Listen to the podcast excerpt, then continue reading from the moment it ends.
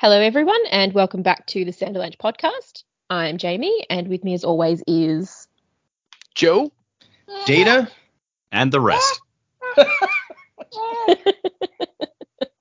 Today, we are reading Shadows of Self, chapters 18 and 19, wherein Marasi, Wayne, and MeLaan are stationed at the governor's mansion um, while he comes up with a plan to address the city.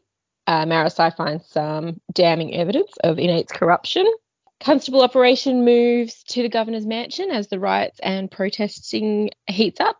And Wax has a little bit of alone time and then heads down to the caves. So we're definitely feeling like we're on the edge before everything goes into chaos, as it will. Uh, so hold on to something, everybody. The Sanderlanche is about to begin.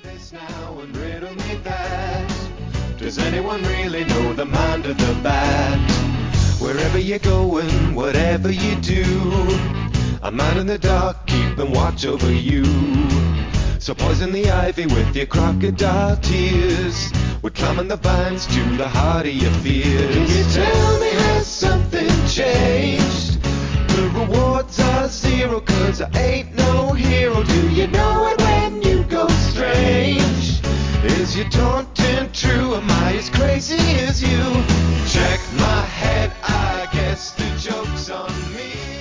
so yeah, two more chapters down, and it really does feel like maybe we're on the precipice of uh, things really taking off. Which we know we've only got two episodes left, so it almost feels like maybe we're a bit lit, bit late to the Sanderlanche. I feel like at this point, uh, compared to other books. I don't know. What do you What did you guys think of these two chapters?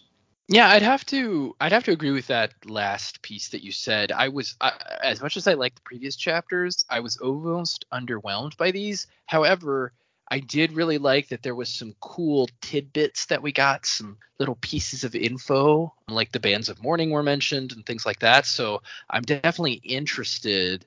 It's piqued my interest, but I just didn't get the same like excitement reading these chapters as the previous uh, set that we we read for last time. So, but yeah, I, I mean, I enjoyed it overall. Of course, um, the Marasi stuff uh, was was was fun.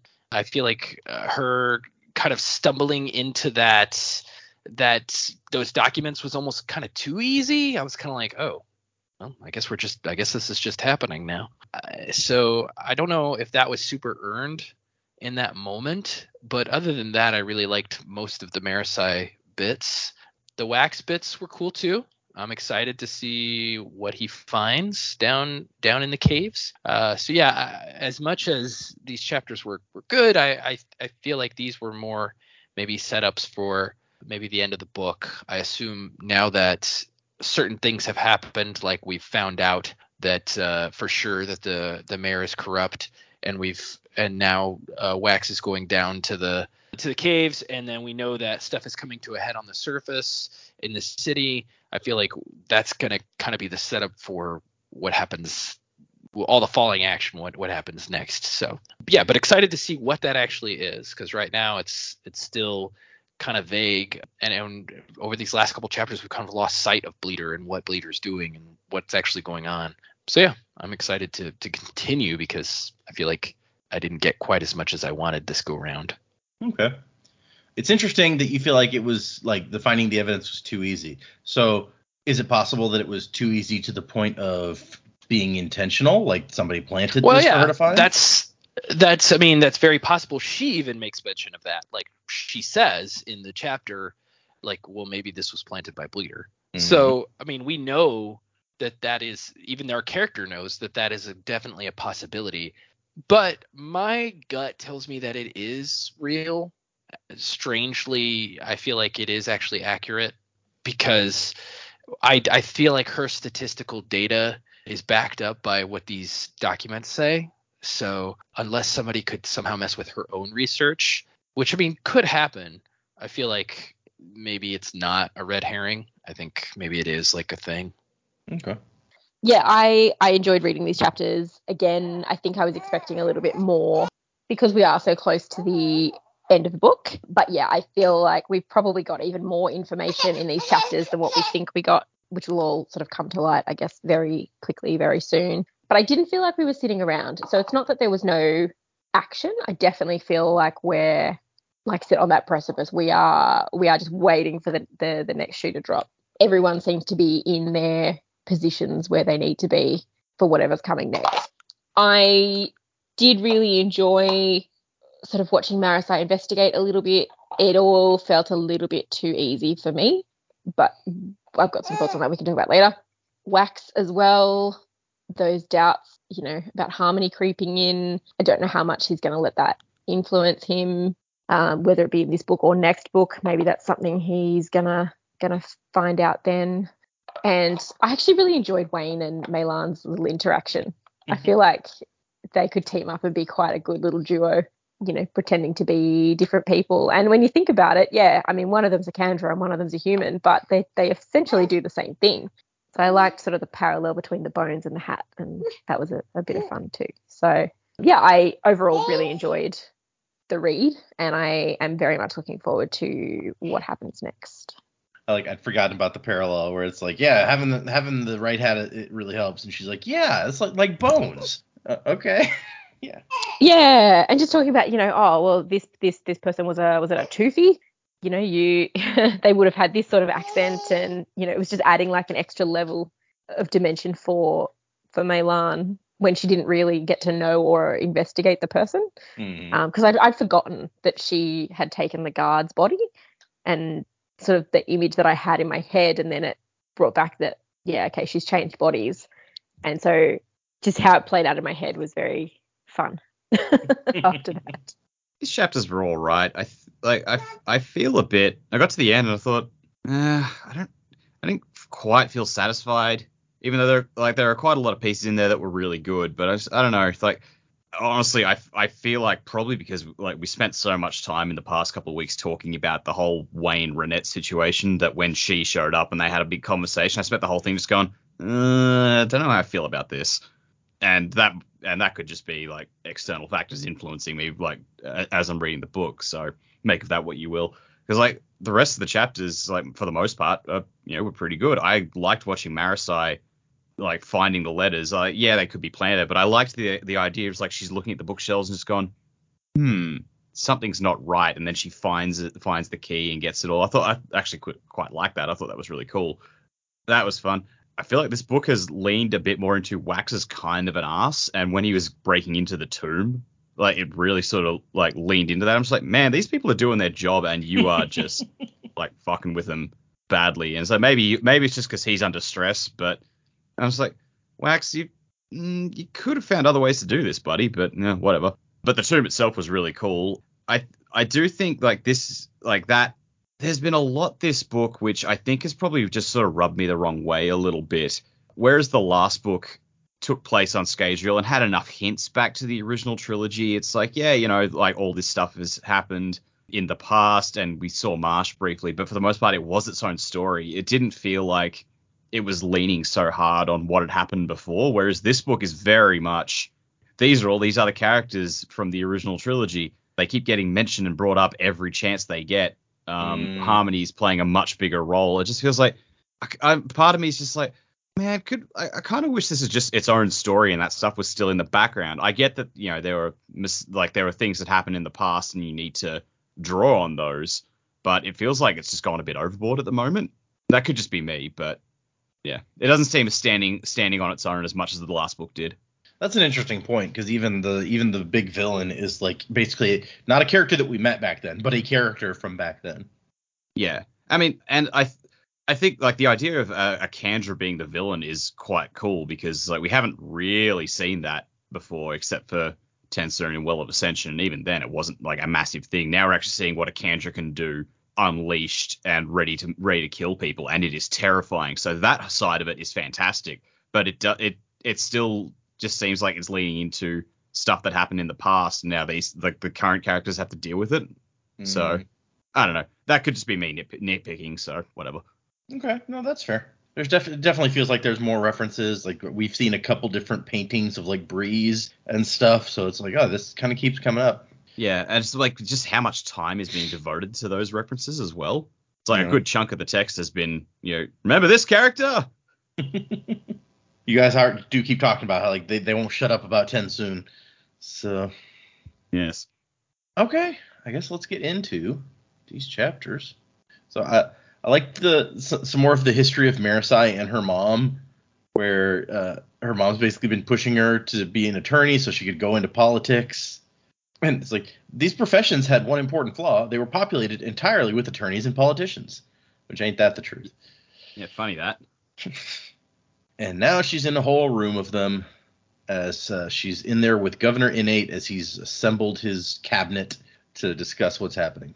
And I like the the where she points out that like the san- city sanitation director is also an attorney for some reason. She's like, I don't know why that's uh, a position you have to have a law degree for, but whatever. I should imagine that guy is Steve Martin for some reason. For when I think of this guy, I picture him as like like a big guy. Yeah, me too. I don't know why. But uh, yeah, I mean that's a good point. Why does the sanitation guy need a law degree? Yeah. I do like that later Wayne is like, yeah, that guy didn't actually go to university. yeah, that's true.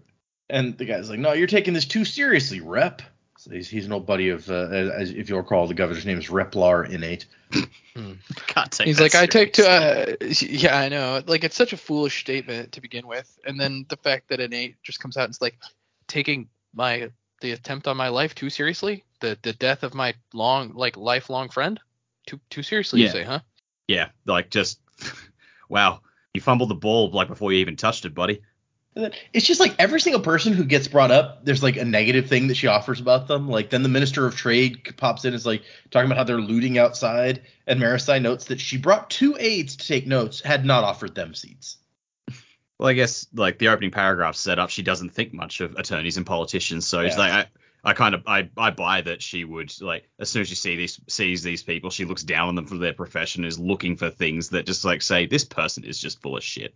Know, the Secretary of Education is a corpulent woman with her feet up by the fire, and the, the Secretary of Education is like uh, the the Lec- the Lacals have been getting traction lately. We gotta watch. They're they're gonna put a strong candidate against you at the next election, and so the guy's like, yeah, maybe they're behind the assassination attempt, and it notes it, it notes that he had uh, the governor has told them like at the beginning of the meeting about explain uh, he explained about the rogue Kandra uh, to the whole staff, but none of them believe him, so they just are ignoring the whole thing that he said. Well, I mean, they could just be chalking it up to again, again like there was an attempt on your life and you held your held one of your good friends as he lay dying in your arms. So maybe Yeah. the stress of the situation has just gotten to you a bit and they're not taking him seriously. This is a random question, and I think it's just popping in my mind because you specifically are talking about Kandra. But does it say like what does MeLaan do with her true body when she's using somebody else's bones? That's a good question. I assume that she like stores them somewhere. I guess it's all just wrapped up inside her somewhere. Like the bones are just there as well. Oh, that's an interesting. I didn't even think about that. In the past, when Oh my Kandra has God, she taken has some two bones, skeletons. Yeah, they like leave them behind in a Right. sack or something when they're not using them. So like, does she use her true? Does she leave her true body behind as sack or like crystal Hmm. body? yeah, e- even Tensoon when he was like carrying Kelsier's bones around like in a sack on his back. That's right. So he could he Yeah. could change out if he needed to. Yeah, I don't know if you can like just like stuff other bones in there and without it looking weird. That's an interesting question. Like in, in inside your body with the one bone. I feel like it would be hard to recreate the same look of the muscles and stuff if you had a Yeah. bunch of extra bones in there. Yeah. A hundred, a hundred percent. I don't know that that would work. And so the the the Secretary of Education is like, you we need decisiveness, leadership, martial law. That's the least you should do. I say that we need to send constables out and crush the looters and scatter the rioters. And the governor's like, okay, fine, I'll think about it. Everybody out. And then, except for Marasi, who he calls back, and he immediately signs the martial law thing. He's like, here you go. I want you to take this to Aradel. I'm concerned that he's the only constable general to have contacted me. Which, yeah, if the whole city is like practically on fire with people out protesting and looting and shit, the fact that none of the other octants, there, there's seven more constable generals out there, none of them have talked to the governor, that's pretty bad. So he's putting Aradel in charge as Lord High Constable. Everyone else is going to report to Aradel. I'm sure they'll love that. That's what you get for not talking to the boss. Yep. And I do like uh, that Innate is a little more sensitive to her family situation because he's like, you're uh, you, you're the cousin of Lord Ladrian's betrothed, right? And so he tells her that the mobs are going to end up here sooner or later. They're going to come demanding answers, and I'm going to speak to them. So basically, tell Aradel to calm everything down, like stop the rioting and looting and all that shit, but direct the people here. If they're coming here, don't stop them. Like that note that again, it's like even Marasi just like, shit, was that only this afternoon that he spoke to them? Just like, yeah, that's like it's really again like like I think like the last book, it's like the time frame here is just nuts. Yep. It's very compressed. Especially w- after, if when you get used to like the first couple Mistborn books that were like a year in the that it took for the whole thing to happen. Yeah. I just feel like this rubs me the wrong way a little bit. It's like shut down all the rioting, but let them continue here. Just feels like it's inviting a situation to get out of control. I just, Mm, I'm not loving it.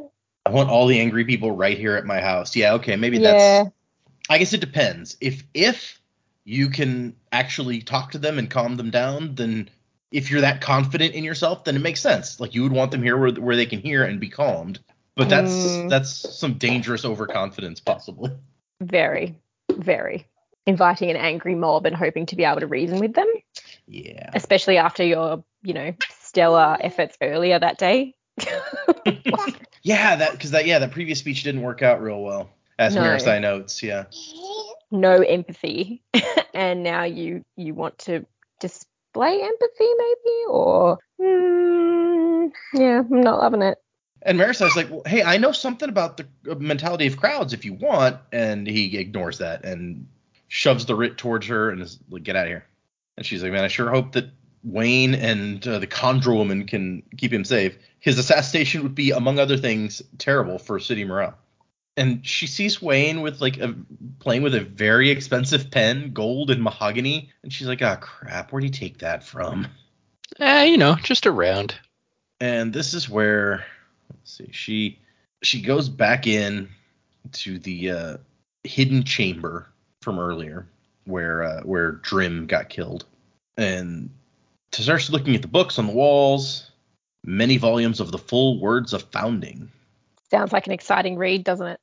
yeah well I guess it depends. It sounds like some of the stuff in there is pretty fun and we're she she's once again comparing like what's happening tonight to that night that the survivor pushed the city to the brink of destruction, overturning the Lord Ruler.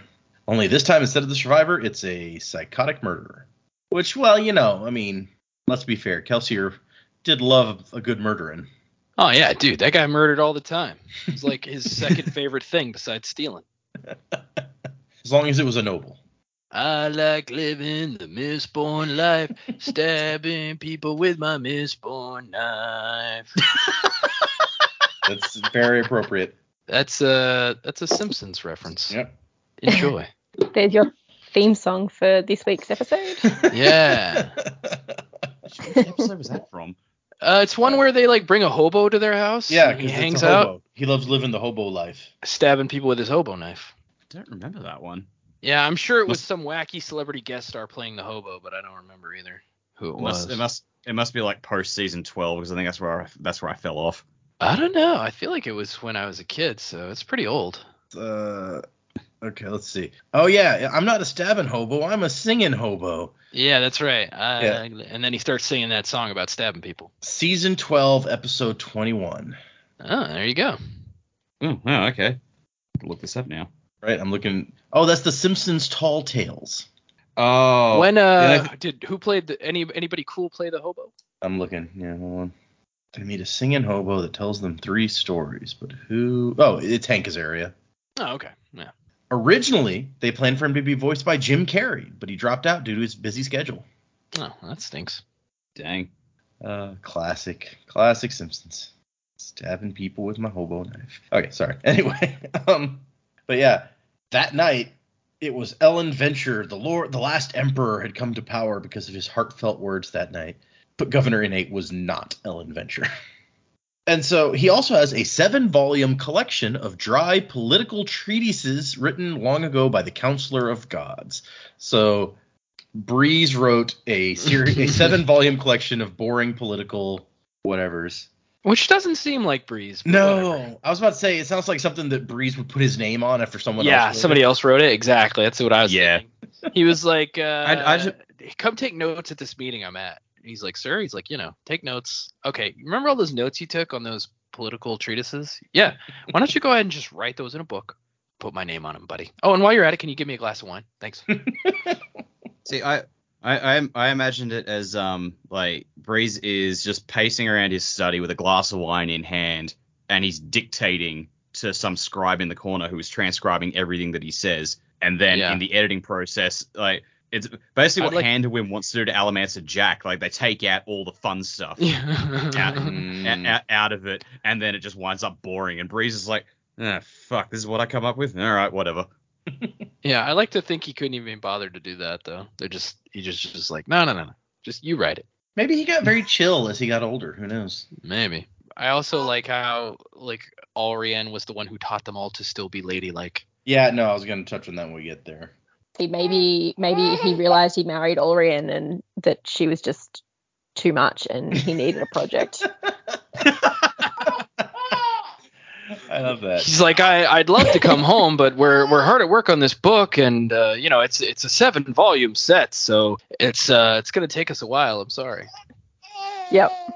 But she discovers hidden in one of the books uh, because of the dust pattern. It's very, very, very Sherlock Holmesy here. But there's a key, and she pulls out the key, opens a safe, and finds a pistol, some cigars, a bunch of money, and a stack of letters.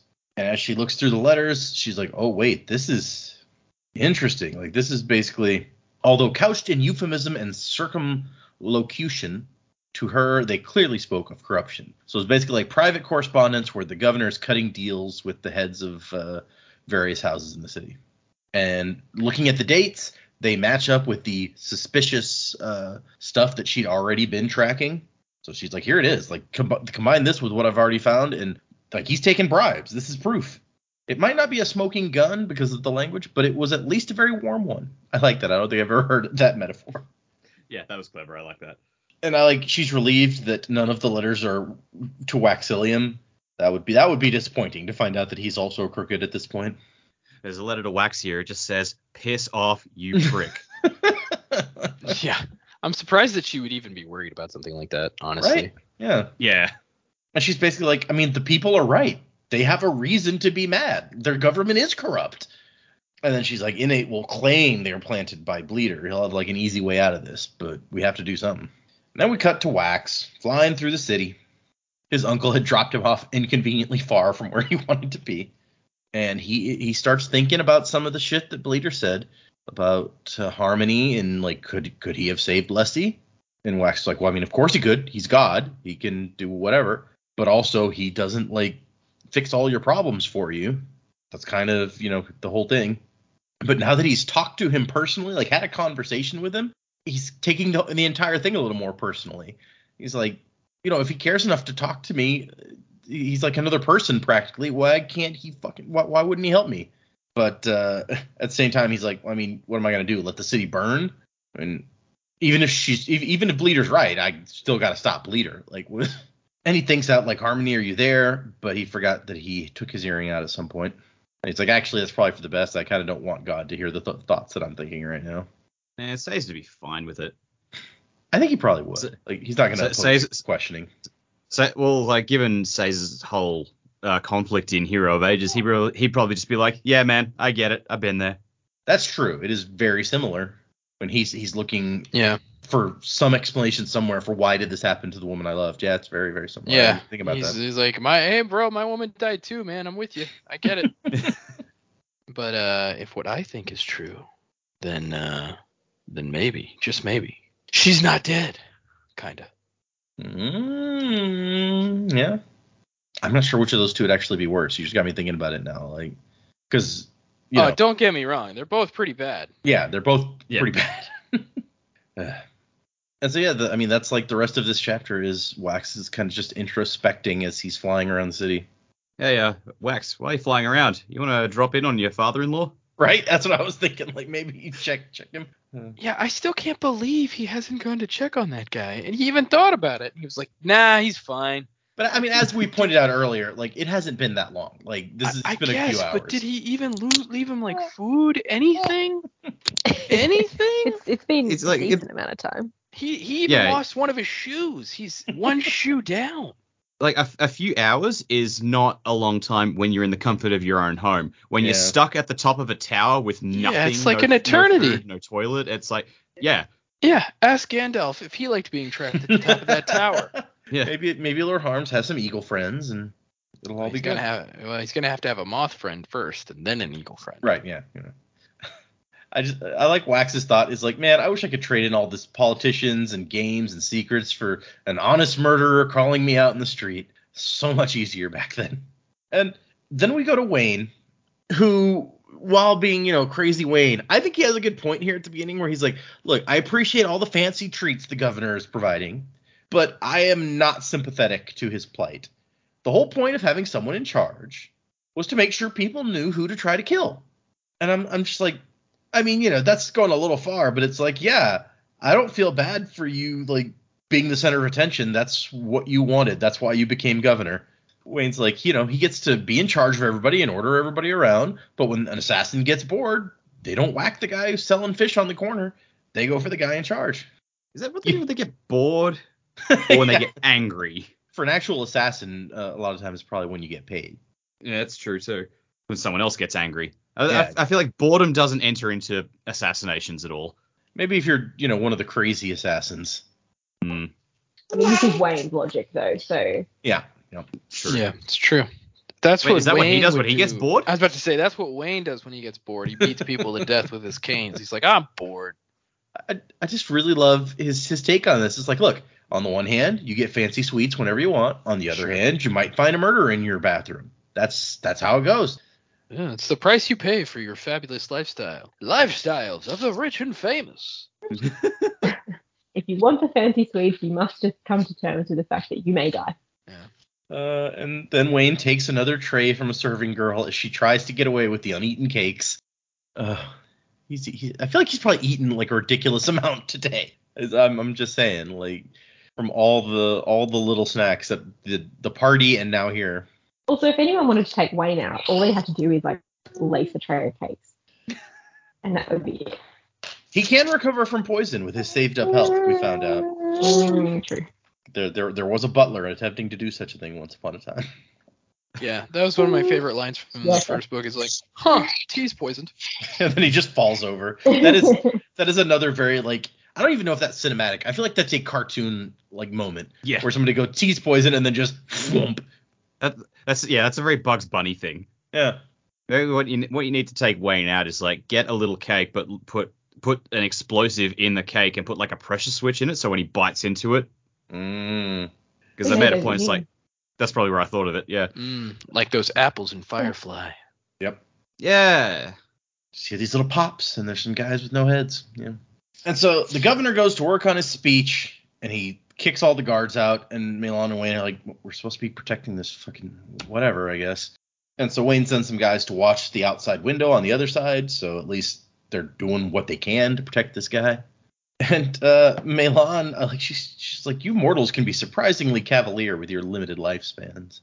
And Wayne's take is that I think he's just trying to get me in trouble because you know if Wax shows up and uh, the governor's dead, he's totally gonna blame me. Wax will scowl at me real good, even though it's not my fault. Mm. And then she says, "Is that what happened to his horse?" And Wayne's like, "Why you got to bring that up again? That really wasn't my fault." Is this about the dynamite in the oven again, or have I missed something? I, I don't know what I- this is in reference to. She knows. I I just assumed because she knows all the stories about them in the roughs. So my assumption was that the horse that we heard about in the prologue died somehow, and she's like, "Oh, is that what happened to the horse?" And he's like, "Hey, Oh. why you why you gotta bring up old shit?" Good old destroyer. Yeah, exactly. Uh, okay, so then Wayne's uh, continues thinking about various about various things, their situation and the Kandra, and he's thinking about how you can tell a lot about people from the way that they talk. And so he's listening close because he's like, sooner or later, that Kandra's going to slip up and use the wrong word, and I'm going to spot him.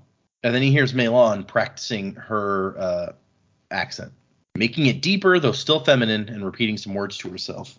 Which, uh, by the way, I have to say, I was telling Data this before we started. I, I was at a, a local sale of like excess stuff from our our library here in town, and I stumbled across the audiobook for this book. So I was like, oh, cool. It was only two dollars for the whole book audiobook. So I was like, okay, I'm gonna I'm gonna purchase this. And so for the first time, I listened to this book on audiobook for the two chapters that we were reading for this. And when we got to this part, the author he just like he goes to a weird place with this. It's like to me, he's a man, and to me, it sounds like a man pretending to be a woman who's pretending to be a man. Like it just doesn't sound good. And even the subtle changes he makes after Wayne, like it's like, nah, you got to do it like this. I'm just like, wow, this is weird. And I'm not, you know, I'm not saying the audiobook guy is not good. I'm just saying like it was just weird. Hmm. It was a little, and and his narrative is like very foreboding sounding the whole the whole time. But uh, but yeah, I listened to that today. Thought that was thought that was interesting. Yeah, I've never really read much of or listened to the audiobooks like at all, so I, I don't have much comment on that. But Michael Kramer, who does the reading, is uh, very popular with a, a lot of the fans. I, I'm always hearing about how amazing a job he does. gonna say like after, after we listened to some of the audiobook for the last book, like the uh, the uh, fan reaction was very positive. Yep. So it's interesting. Uh, Wayne explains that she, the, the woman whose bones MeLaan is wearing, she would have been a Tufi from the second octant. Oh, I wonder if every octant gets a, a little nickname like that for the people. Yeah, Eightfa doesn't really sound. Mm, yeah. Yeah, maybe like we're we're eighths, or what did you say? One like onesies. I could, I could totally see Wayne referring to them as the 80 mateys. Yeah. or maybe they're like they go with the different languages in it. It's like the one Arctic one. It's like the primeros. I was I was thinking like Unos, and then I'm like, well, Yeah, the wouldn't- they wouldn't have Spanish. So, Yeah. uh, and so Wayne gives her some tips on her Tufi accent, and MeLaan's like, oh man, TenSoon would be proud of me. I can still get a difficult accent. And he's like, what? That's an easy accent. Lots of people have that. Once I had to do a guy who grew up on the northwest coast, raised by deaf parents, only talked once in a while, and then moved in with Terris fundamentalists in the mountains. I like that the, the, there's so there's mountains out there and there's Terris fundamentalists living out there. I guess maybe the mountains there are similar to you know traditional snowy Terris mountains. Who knows? Are these the mountains that sort of surround the Elendel Basin he's talking about, or The northwestern coast. Well, here let's look at the map. Elendel Basin map. I feel like there's not a northwestern coast. Like there's mountains in the northwest. No, wait, that's the northeast. I'm sorry. I'm looking at it. I'm looking at it backwards. Uh, so yeah, I guess it must be the mountains around the edge, but like right up on the ocean at, at the north end of the Sea of Yomond. yeah, Interesting. Well, and there's on the map. There's a couple cities up there that sound like kind of Terris. Tathingdwen and Mycondwell. Those have very Terris kind of cons- consonant arrangements. Interesting. Okay. And so yeah, they're they're going back and forth a little bit, and Wayne's like, "It's better if I have a hat. The hat is a disguise for your brain. Helps you think like the person you, who wore it last." And MeLaan's like, "Has anyone ever told you you're surprisingly wise?" And he's like, "All the bloody time. They're idiots. You're not wise. You're playing them. You're doing this on purpose." And I love it. I, I like I like I like this relationship that's developing here. This is these two are fun together. yeah, yeah, play off each other really well. And he's like, I'm not lying about those hats, though. They do help. And she goes, Yeah, sure, like bones. And uh, he asks her if it ever bothers her knowing that she might live forever. And he's like, I, I think it'd be nice to finally be done at some point, you know? It's like you're running a race and you don't know quite when it ends, but you got an idea. And she's like, You sound like you actually want to die. And he goes, Someday. Huh, maybe I should get into politics. Which is funny because that was his line of thinking earlier. She has no idea what he's talking about. And she's like, you know, I keep it interesting. I can just, I can always switch it up. If I get bored, I just live a new life, be a new person. But we find out the very interesting note that they can die. Well, I mean, we knew they could die, but she says, Well, we knew they could be killed. yeah, exactly. So I mean, you know, we we knew that if if they wanted to jump in a pit of acid, then they could pro- you know they could kill themselves. But that doesn't sound like what's going on here. It's like, uh, They just focus a bit and their body shuts down. yeah, it's like I sort of thought it was like where they pulled the pins out. Hmm. It could be, but I feel like this must be different because they all experienced the pulling the stuff out before, and she makes this sound like it's something else. But maybe Mhm. that's just me. Mm. Maybe I mean I don't know enough about it. Maybe this is what Bleeder did. Maybe Bleeder was trying to end her life and then something went wrong, or she's still winding down and she started going crazy. Hmm. Uh, I don't know. Yeah, Could be. takes a little concentration and sends the body into a spiral where we just end. So you can just. It sounds like you just think yourself to death. Well, and it says that they figured this out like a hundred years after the the the end of the world. So they knew that they could take you know their spikes out before. I don't feel like that could be what she's talking about. Mm, true. And Wayne's like, no, yeah, that makes sense. Always have an escape route. Yep. And he gives her some more tips on her her accident. She's like, man, you are wasted as a human. And he goes, no, I've only had a few hand mouthfuls today. and yeah, here I I'd, I'd kind of forgotten that he specifically calls out it was the sanitation manager who uh, until somebody mentioned earlier I'd forgotten that it was specifically him. But yeah, pretty sure that sanitation minister guy was lying about his education. I also like that part where he says that thing about being wasted, and it's like she thinks he misunderstands, but he's actually messing with her. Yeah. That, I like that. That was funny. Yeah, it's like you like you just figured out that he's playing everyone else, and then you fell right back into it. oh, Wayne. And then he hears, because he's been listening real hard for all these various voices, and he hears someone that he wants to see, and he like rushes out and finds Ranette talking to a butler, and she's like, "Here, I'm, I'm supposed to deliver this here. It's a, it was a simple task. It just needed something made, hardly worth waking me." And Wayne thinks a radiant, glorious woman built like a good rough's fence, just le- tall enough, lean but strong. Uh, dark hair, which he'd compared to a pony's on several occasions. I'm not sure that that's a compliment. Um, No, I, I wouldn't take it as such. Man, you got hair like a fine pony. Apparently, it ma- that makes her mad, and he feels that that's unfair considering that she keeps it in a tail. Well, you, you keep it in like a pony. What do you want me to tell you? It doesn't look like a pony. I've been rewatching The Big Bang Theory lately, and I've, I've like that. That feels like a Sheldon moment to me, where it's like, oh yeah, you're, you got hair like a pony. What what are you really mad for? I mean, you keep it in a ponytail. What am I supposed to think? And like, he's just really infatuated. He's got. It's like the whole world could be wrong, but seeing her made him forget. She gave him that special scowl, the one that was just for him, that let him know that she cared. Uh, she's with me, and she goes like, hell, I am. Yeah, no, that's fair. And then the butler's little asshole. Like, man, yeah. One wonders how His Grace's life can be threatened when we're letting every dust rat in the city saunter up. And uh, Ranette pulls out her gun and is like, "Dust rat, excuse me." To which Wayne uh, he stops her from shooting, and he's like, "Well, I mean, you know, when was the last time you bathed?" Just out of curiosity. She says, "Guns don't care if I stink, Wayne. I have things to do." And so she has brought a pouch with whatever it is that Wax, Wax asked her to make, which we're still not getting to know what it is. We had our theories last time, other than it's a bullet, which I think I think we kind of figured that much out. Yeah, something for vindication. I do like his note that she's like, I don't know, what do you think? I understand how my brain works. I'd say there's a logical fallacy in that statement, maybe two. Yeah, Uh, I do. I do like her thought of just like, like you see, he starts shaking when he gets the bullets. Like, if I gave you a piece of wood and told you it once in, been in a rifle stock, would you lose your mind there? I'm like, man, she just shuts everything down. She's she's really cool. yep, very no nonsense. I like her. And he asks her out. You want to get a drink? You know, when the city's safe, or maybe before. I don't care if the pub's a little on fire. And she says, "You know, I would sooner shoot myself, Wayne, and Misra would shoot me if, b- by chance, I did go. Come to think of it." So who's that? Yeah, Have we heard right? that name before? I don't believe we have. And it sounds to me like a feminine name. So, Yeah. which, if you'll remember in the previous book, Wax is like, I don't think she's interested in any man in that way, which I took to just mean like, you know, she was not interested in romance, but this makes it sound like maybe that meant something else. which is cool. But like that just then adds to the whole. Oh God, Wayne, why are you doing anything with this? Like trying to do anything with this woman? And Yeah. we've we've we talked that topic to death, so I won't we won't go too far into it. But just God, there's just more levels to this.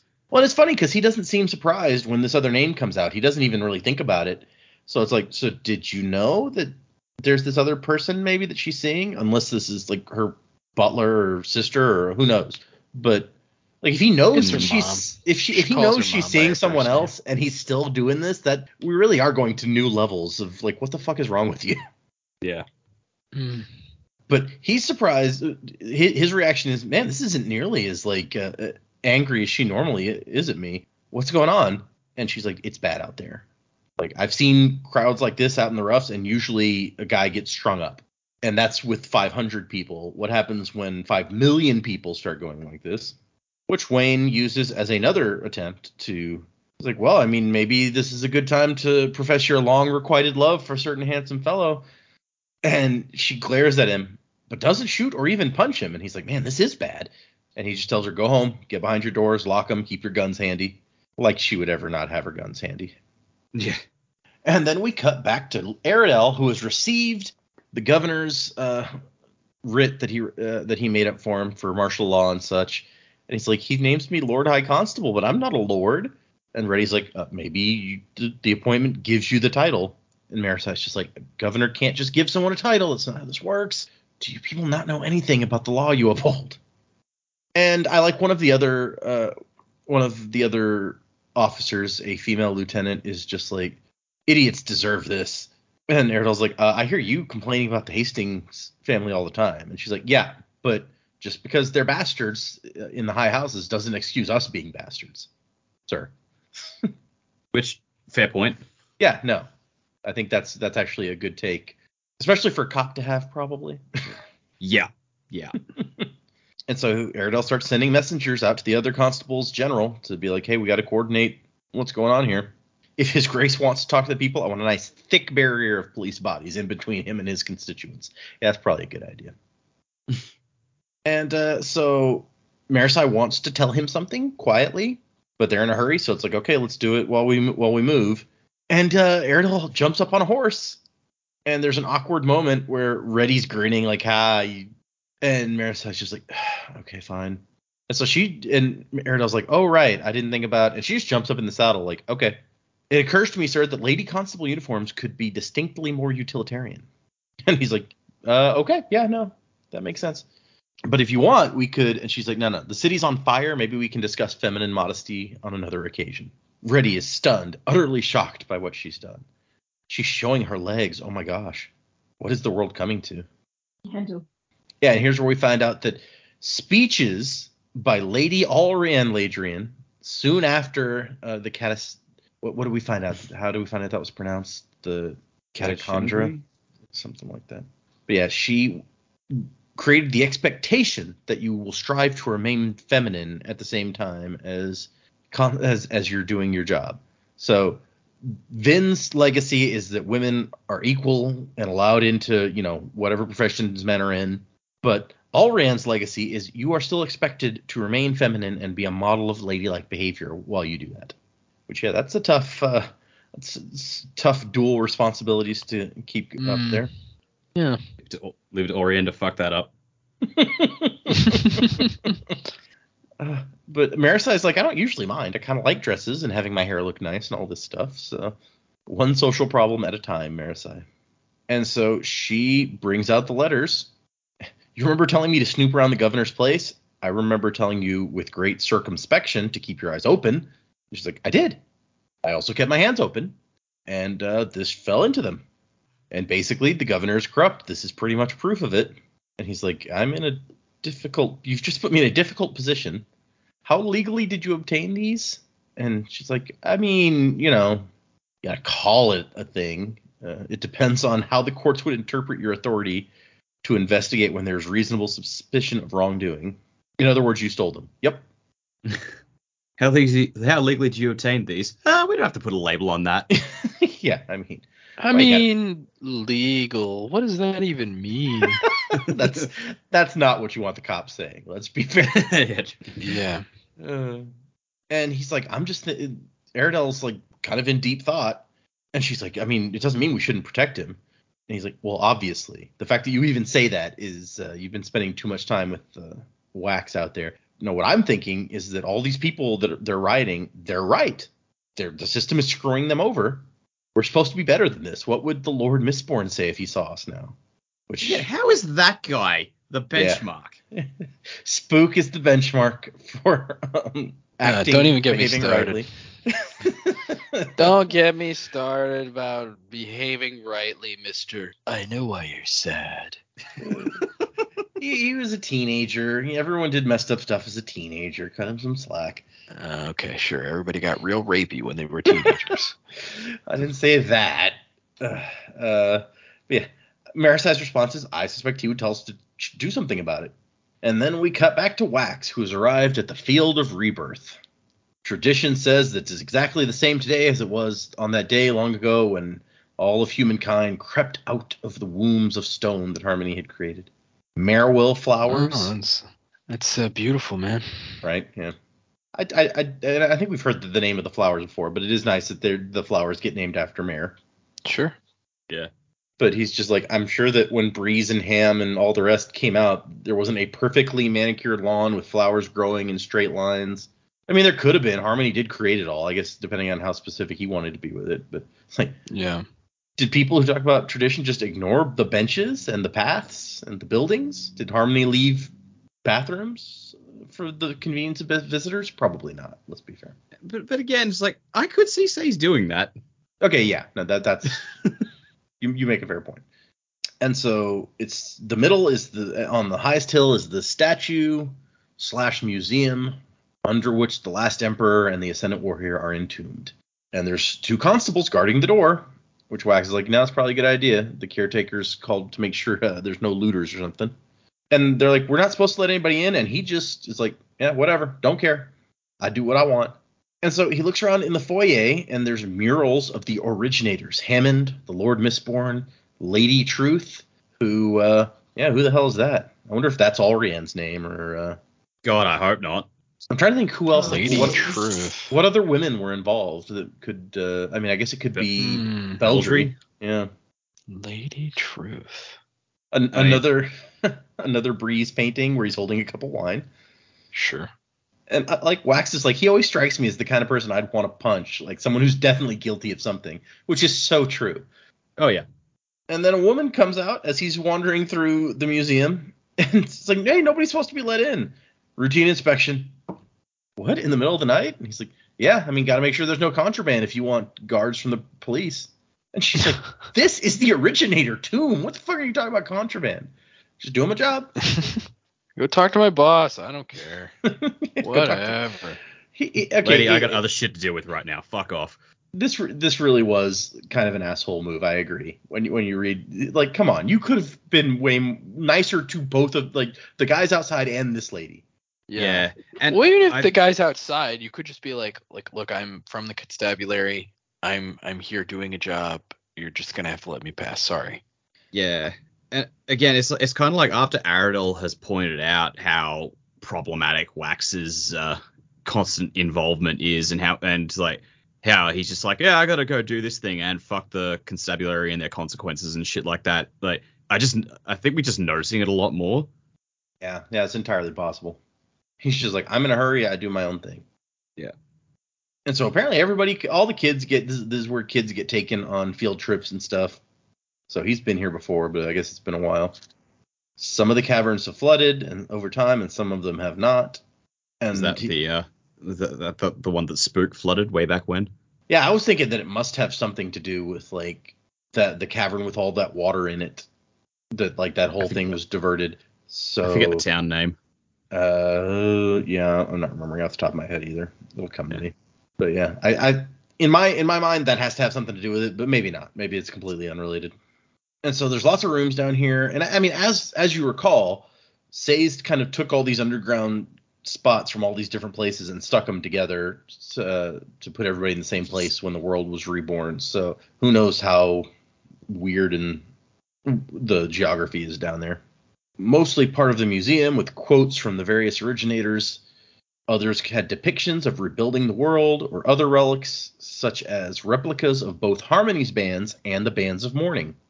Which okay, Mm, that's the first time we've heard of them in text, isn't it? yeah, I think so. Yeah. So it's kind of like, all right, Harmony's bands and the bands of mourning. So not Harmony's bands. Yeah, clearly not. They don't belong to Harmony. Who do they belong to? Bands of mourning. That sounds sad. Yeah. what are what are they mourning? yeah. Yeah. He's like, uh, what's what what stores memory? Is that copper? Copper, yeah. Yeah, so it's like a whole bunch of copper mines. Like, is this where he put all his uh his memories of his girlfriend? Yeah. Oh. The bands of mourning are like the all the thoughts about his girlfriend. He didn't want to store him anymore. So he's like, all right, I'll just uh just put him in here. Maybe they were Timberwolves fans. oh, it could be Tindwyl's. That's Could be, yeah. It's bugging me. I couldn't remember the name of that uh, that town, so now I gotta look it up. Hold on. It's not Fadrex. That was Set City. Uh, Quellian, Urteau. That was the city. Berto, that's right. There we go. I okay. I think my favorite section in in this whole thing is the next part where it talks about like a chamber with all of these volumes written by uh, or the originators. Some were considered holy canon by one t- sect or another, while some, like the Doxithium, were decidedly apocryphal. So a book, I guess it was supposed to be a book written by Dockson, which is clearly not true, and apparently also That's- very boring. Which I believe a book written by Dockson might have been boring, but Yeah, but it's like so was the book written by Breeze. I'm just like, can none of these assholes write? Also, I'm still sour about what happened to Docs and the fact that he's still getting shit on now. It's like, what the fuck? Come on. Yeah, that's fair. Then there's a room that's just different artist depictions of the survivor. Like, all right, why not? I just imagine like Kelsier is just hanging around, just like looking at this painting. It's like, yeah, this one's not regal enough. Let's do another one. no, no, I don't like the pose I'm making. Let's go. Let's go again. Ooh, saucy. There's one where he's posing like those French girls, and uh, I imagine wearing a necklace. yeah, was is it um there's an episode of How I Met Your Mother where Barney was posing naked with a sword. yeah, that sounds like a thing that happened. Uh, Kelsier would absolutely do that. In fact, like if this movie was being made ten years ago, Neil Patrick Harris would be a great Kelsier. I I can absolutely see that. Yep. I mean, he's he, he doesn't feel as actiony, but he like the the personality of Kelsier, I feel like he could really pull off well. Yeah, but I feel like he, he hasn't been as actiony because he just never had those roles. Like if you gave him a chance to do it, I'm sure he could. It's probably true. No one thought Tom Hanks could do Hmm. dramatic when he started as a comedy actor. Look at us now.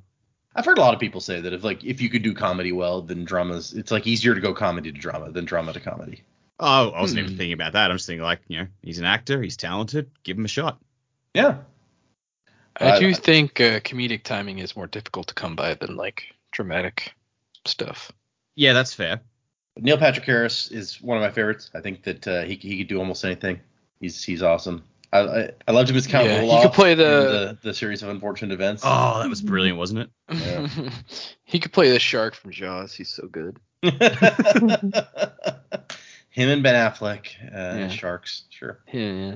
Double shark, like the twin sharks, Bruce and the other one. Bruce and the other one.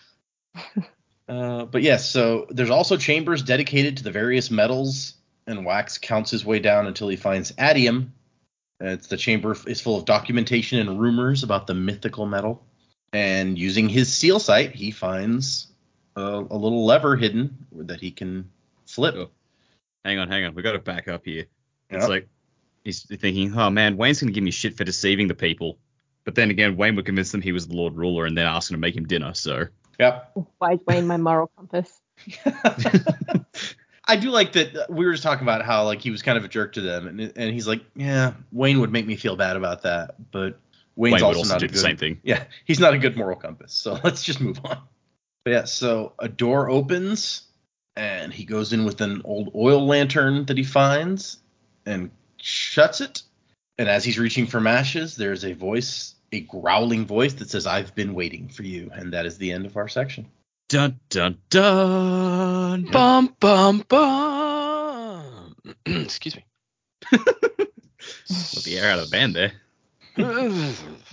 So let us do some predicaments. Who, uh, w- w- what do you think's going to happen? Who do you think he's going to run into down here? Do, Hmm. do you have any idea what the bands of mourning are? Just whatever. Okay, so who are we going to meet down in the cave? It's got to be TenSoon. Who else is going to growl? Surely a Kandra in a dog's body makes sense. I don't really know what the bands of mourning are. I mean, they sound like a Terris you know, band or rings or something maybe, but I I don't know. I don't really know what to expect about that yet. I feel like we're not going to get answers to that in this book anyway. Um, little tidbit for a future future book. Is that the next book? it is. Bands of Mourning. Okay, yeah. Okay. I knew it was a book, but I couldn't remember where in the Cosmere it fit. So, oh, okay. Right. So, I am really uncomfortable with where things with Innate went this time. So, I think that Innate is actually setting the whole thing up. I just felt a little bit too convenient to have Marasi like wait, not allowed to partake, and then have him speak to her alone while he Mm. opens up the safe, which then she conveniently found another safe and found these letters. I just I feel like that's probably not something. If you had a safe in the floor, you wouldn't just be like, I'm going to open my safe in the floor. You might Mm. write the letter and give it back to her. I and then, especially if you're keeping like special stuff in there. So I have a feeling that he's set all of that up. Also, he's survived many assassination attempts at this point. Like surely Lita could kill him if she really wanted to. So I'm thinking that they're probably working together Ooh. um, to make it look like he's a target. But I think his his goal. They were also leaning pretty heavily on, you know, Elend made this big speech and became this hero of. Oh my God, where did they live? Uh, the, the, Luthadel? Luthadel, yeah. Luthadel. Yes, I was like Elendel. No, no, no, that's Mega. um, you know, it's a big hero of, of Luthadel. So again, why would you want everything else shut down and have the masses congregate at your mansion? Probably to give this big speech that he's been working on. The other thing I thought was that this maybe isn't really innate. Maybe he's already dead. He's already a Kandra and they're working together. And I was thinking maybe KanPaar is back. Is that our favorite second gen friend? I think it was. It was either him or Varcel. I can't remember which one was the dickhead. Yeah. the- yeah, the bad one. Yeah, the really mean one. I feel like they could be working on something, maybe, if he's still around. Yeah, Um, Con- KanPaar was the leader of the second generation. So yeah, okay. Yeah, so, you know, it might be a good opportunity to finally set things up so he can rule. Maybe he's angry at TenSoon and wants to take over. I don't know.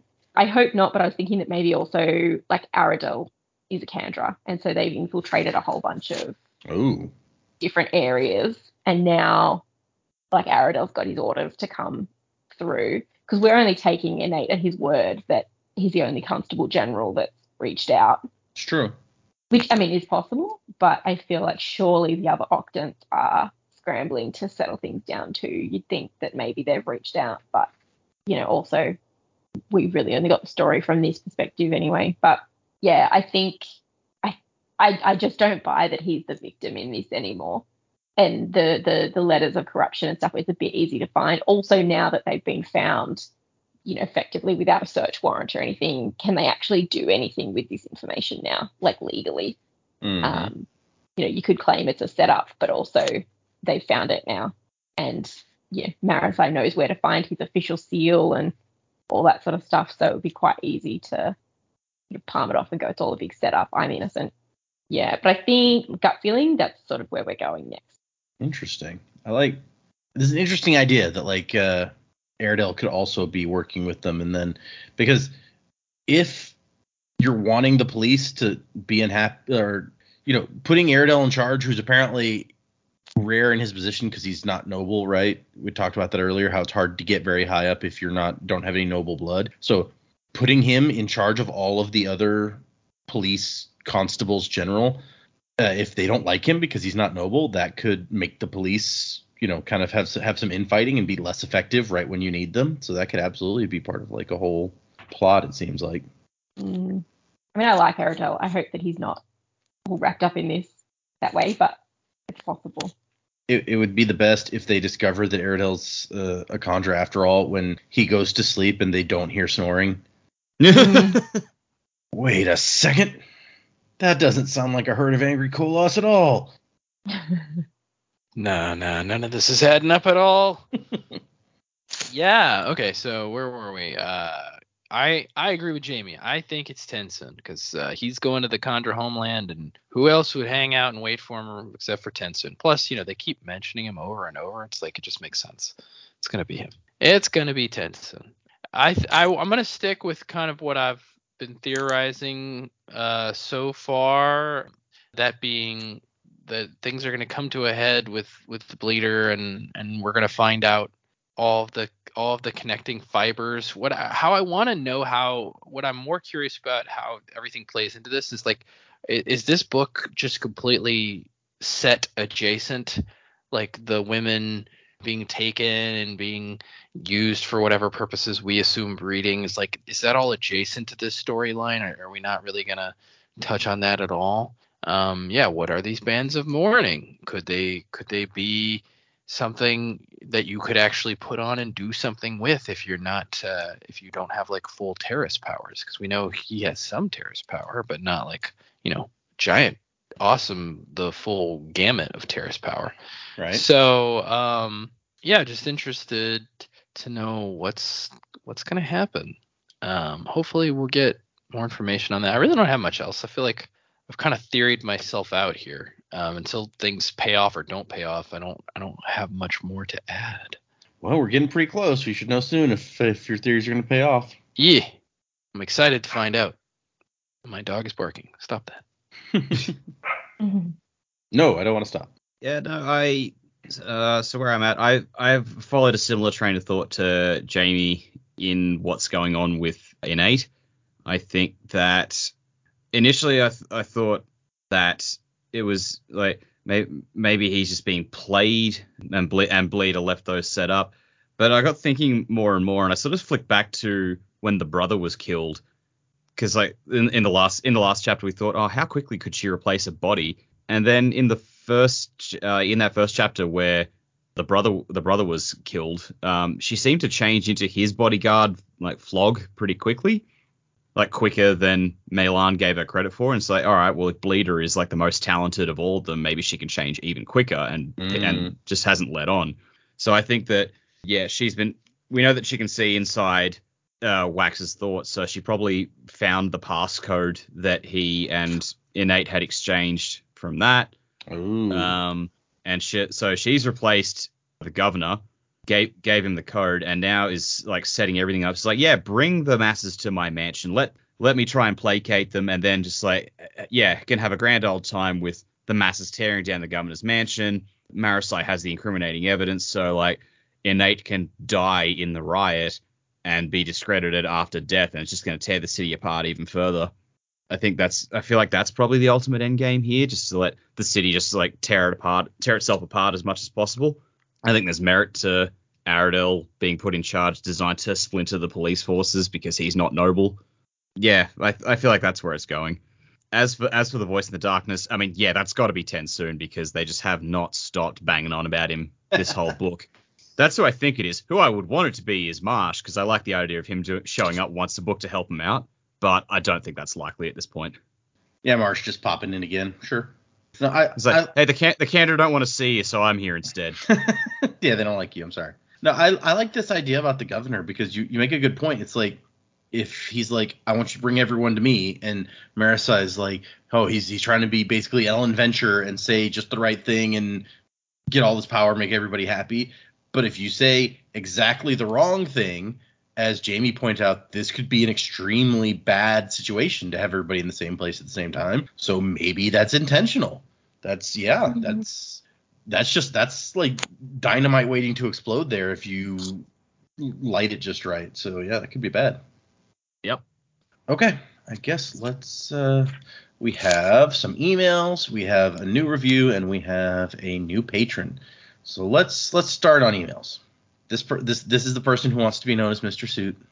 They say, "Hey friends, in the most recently published episode, the boys episode, the crew commented on how people are able to binge through so many episodes at once. I was able to do it because at the time I was listening to stuff during work and at home. It's not uncommon for me to listen to podcasts or audiobooks nearly all day, usually at 1.25 speed.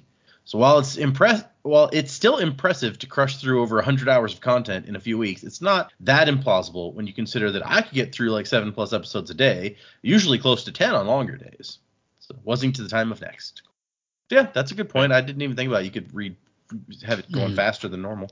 True. I've I've tried to listen to podcasts at faster speeds, even hours, and I feel like it is maybe I just don't have good ears, but it is not intelligible to me to listen to somebody talk that fast.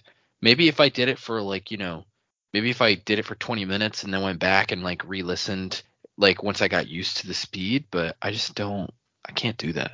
I I can do it, but it bothers me on like this weird level where mm-hmm. it's it's like okay, if you ever watch like Friends in syndication, Oh yeah, on, They on- speed it up. Nickelodeon. yeah. they they speed it up a little bit so they can get more commercials in, and Oh, those pricks.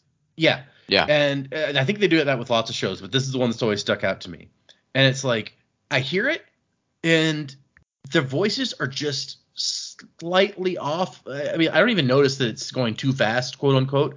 but the pitch of the voices are just Mhm. slightly off, and it bothers me to no end. Like I can't watch those because, and maybe it's just that I know what they're supposed to sound like, and I'm and so this is deeply wrong somehow to me. But I it, it bothers me. No, I I agree with you. I've noticed it. So in here where we live, there's two stations that play the Friends quite a lot. There's TBS, and then there's Nick. Uh, there's Nickelodeon. TBS plays it at a slightly faster speed, but the speed at which Nickelodeon plays it is so much faster that to me, like Monica, because she she tends to be the character that gets frantic and talks at higher pitches more. She sounds like a chipmunk sometimes on the show, and you're just like, how how can you how can people not tell that this is sped up? Yeah, so I, don't- I, don't, I don't usually listen to stuff faster than normal. Although it's funny because I've, uh, like I said, I've been watching rewatching The Big Bang Theory, and I will like if I'm watching an episode on my phone or something, I'll just be like, nah, skip 15 seconds forward. Uh, uh, I know, I know what's going on. I don't mind doing that sometimes, but I can't I can't do the slightly faster. okay, the second email is from Sasha, and Sasha just wants to say, since the context of the sentence, so this is about the remarked the remarked duplicity that we talked about previously. So because of the contents of the sentence and how it's about a kandra hurting other kandra, I've always assumed that the remarked duplicity was TenSoon killing and imitating OreSeur because that was an unprecedented act as well. I can see that. Yeah, I hadn't thought about that, but no, it makes sense. And our last email is from Michael, who says, Kia ora, Sanderlanche crew, another Kiwi here. I've been Hey. I've been listening since episode two when Data made the first Reddit post, which was right at the beginning of New Zealand's first lockdown. A lot has changed for me in that time, and I find myself coming back to the podcast every month and catching up on all the last few episodes. I just want to say that I love listening to the reactions of everyone and all the theories that come up during the discussions. This is a very different way of reading the books, as I've always binged them in short periods, not giving me enough time to come up with theories. It reminds me of the pre release chapter Reddit discussion threads. That's true. Uh, I'll, I'll pause for a second to say that like when uh, when new Stormlight books or other books comes out, Brandon's publisher will uh, put up like a new chapter a week leading up to the release of the book, so that uh, you know people get a taste for it. And there's always like so much discussion on Reddit when the new chapter comes out every week. It's fun. He says, I'm very excited to see if they come up with some of the same new Stormlight theories that they that have come through on Reddit when we get to that point. I have also been struggling to get a lot of my friends to read the books, so this helps me satiate my need to talk about the books. I also really enjoy listening to the audiobooks, and I'm glad that Jamie enjoyed that experience. There's also graphic audio, which I can't rec- remember if you've discussed or not, but it gives the a radio show experience with music, sound effects, and various voice actors, although very expensive. Anyway, keep doing what you're doing, and I'm excited for everyone to start reading Rhythm of War in a few years. Michael. Yeah, I've mentioned the graphic audio a couple times, and it is it does sound very cool, but it- it is also very expensive. Yeah. Also, if listeners are interested, I I am on an audio drama similar to that. Look up X Men: The Audio Drama where you get your podcasts. Hey, plug. Yeah, so you were Pyro, and now the Brood Queen. Is that was that the new one? Yeah, yeah. In the latest episode, I got to be the Brood Queen, so that was fun. Um, Hmm. uh, and I've, there's a couple of other episodes where I've been background characters. I was one of the Morlocks, um, the like the um, episode before the Brood. So Did you do like an Australian Morlock, or did you throw on like an American accent for a Morlock? no, no, I went uh, I went went much raspier and like more American, but sort of generic American. Okay, cool. Come on, let's hear it. You can hear it if you listen to the episode. Oh, you're the worst. Hey, hey, hey. he told you. Uh, okay, thanks everyone for uh, for the emails. If you'd like to send us an email, the address is thesanderlanch at gmail.com.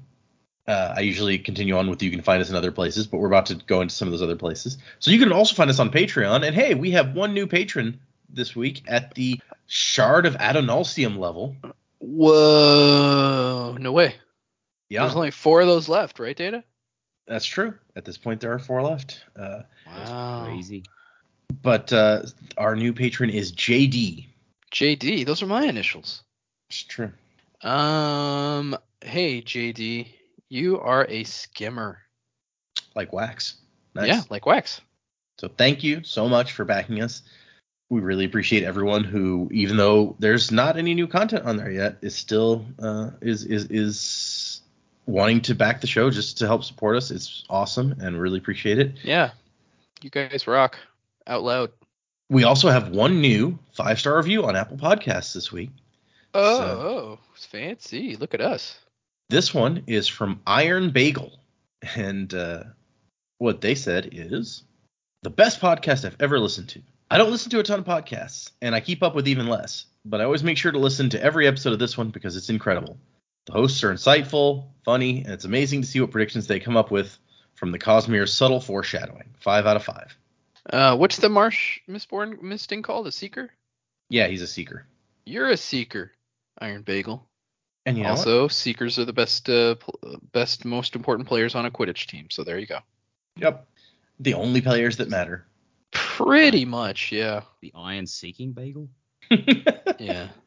And actually, we've we've had another new one since I pulled that up earlier this week. So I just Whoa, look at Yeah. this.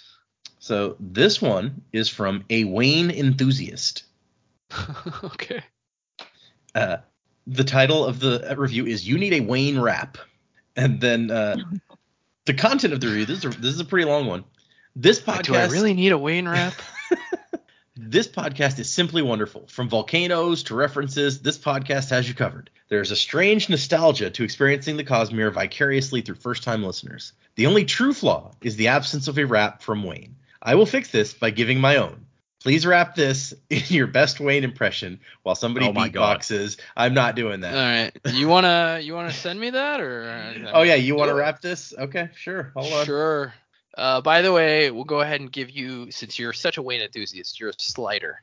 There you go. That I kind of figured that that's the way that might go. Do you want me to put it in the uh, in the uh, the group chat or in nah, the Skype te- chat? or- te- text it to me if that's easy, if you can. Because I don't think I can text it to you. No. Okay. Yeah, either email it to me or send it to me in the, the group chat. Okay, so I'll, I'll send. Okay, here we go, fellas and lady fella. Okay, here we go. Yo yo yo yo yo yo yo. They the Wayne rap. They call me Wayne, but I ain't no Batman. I got magic powers and really cool hat, man. Who needs guns? I got some sticks. I beat up dangerous criminals for kicks. I have terrorist twin born. My powers are double. You're in trouble when I use my time bubble. You get stuck in slow motion when I do my thing. While go with gold, I'll heal up and step back into the ring. My sidekick is wax. He's always up to the task. A rich gun sl- slinger. What else could you ask? Marasi is real smart. We let her tag along with my top notch top notch leadership. Nothing can go wrong. I'm a master of disguise, changing in the blink of an eye. Perfect impressions, better than this than this Hoid guy. Don't use logic. I don't need your hating. I never steal nothing. Always fair trading. Kelsier who? Way too crazy. Spook. Everything he says is hazy. Vin trusts nothing as far as she throws it. I'm the best around. Everyone knows it. Like aluminum in the ash, I can't help but gleam. You can't dethrone me. I will wane supreme. That's not bad. Wow. That was no. That That was was amazing. Also Very cool. yeah. That, Good that- that- goddamn. That, was a good job for the first read through that you had. That's it. You true. didn't even I did it. not. Uh, I did not Good let. job, yeah. I find I'm better on a cold read.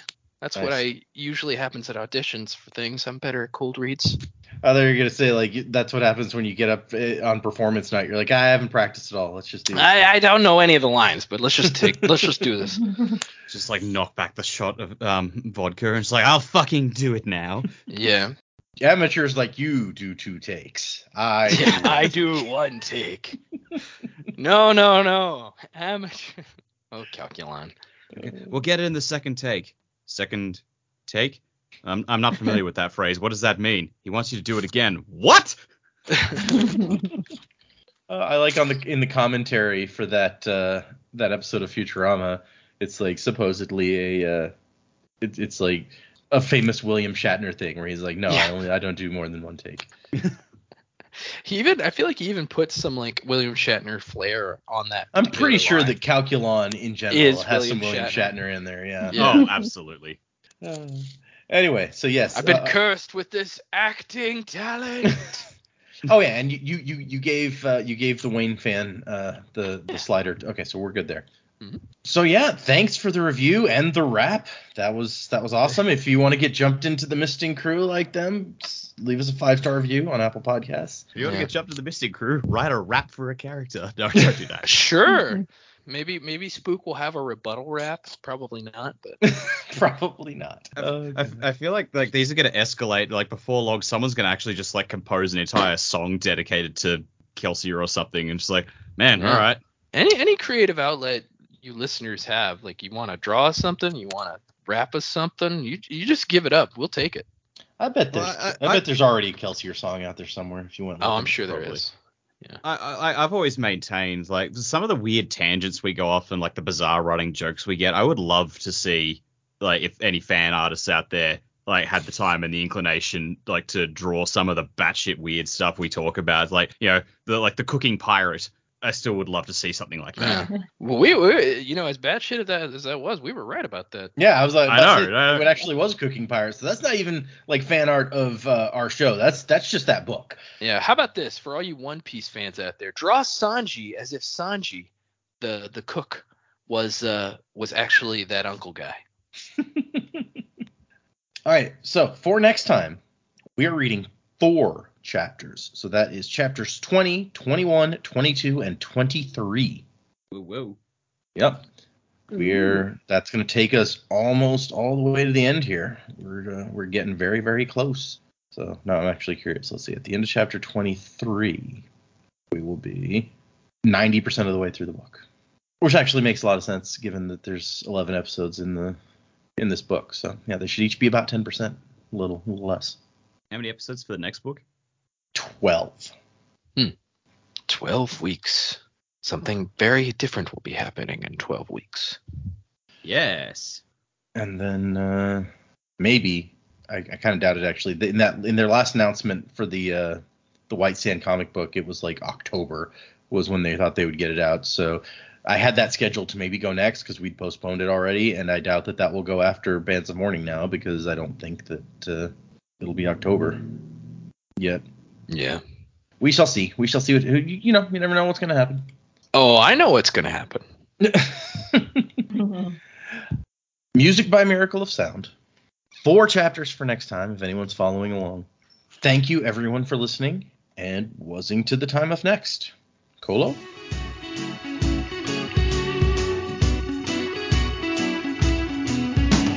Check my head, I guess the joke's on me.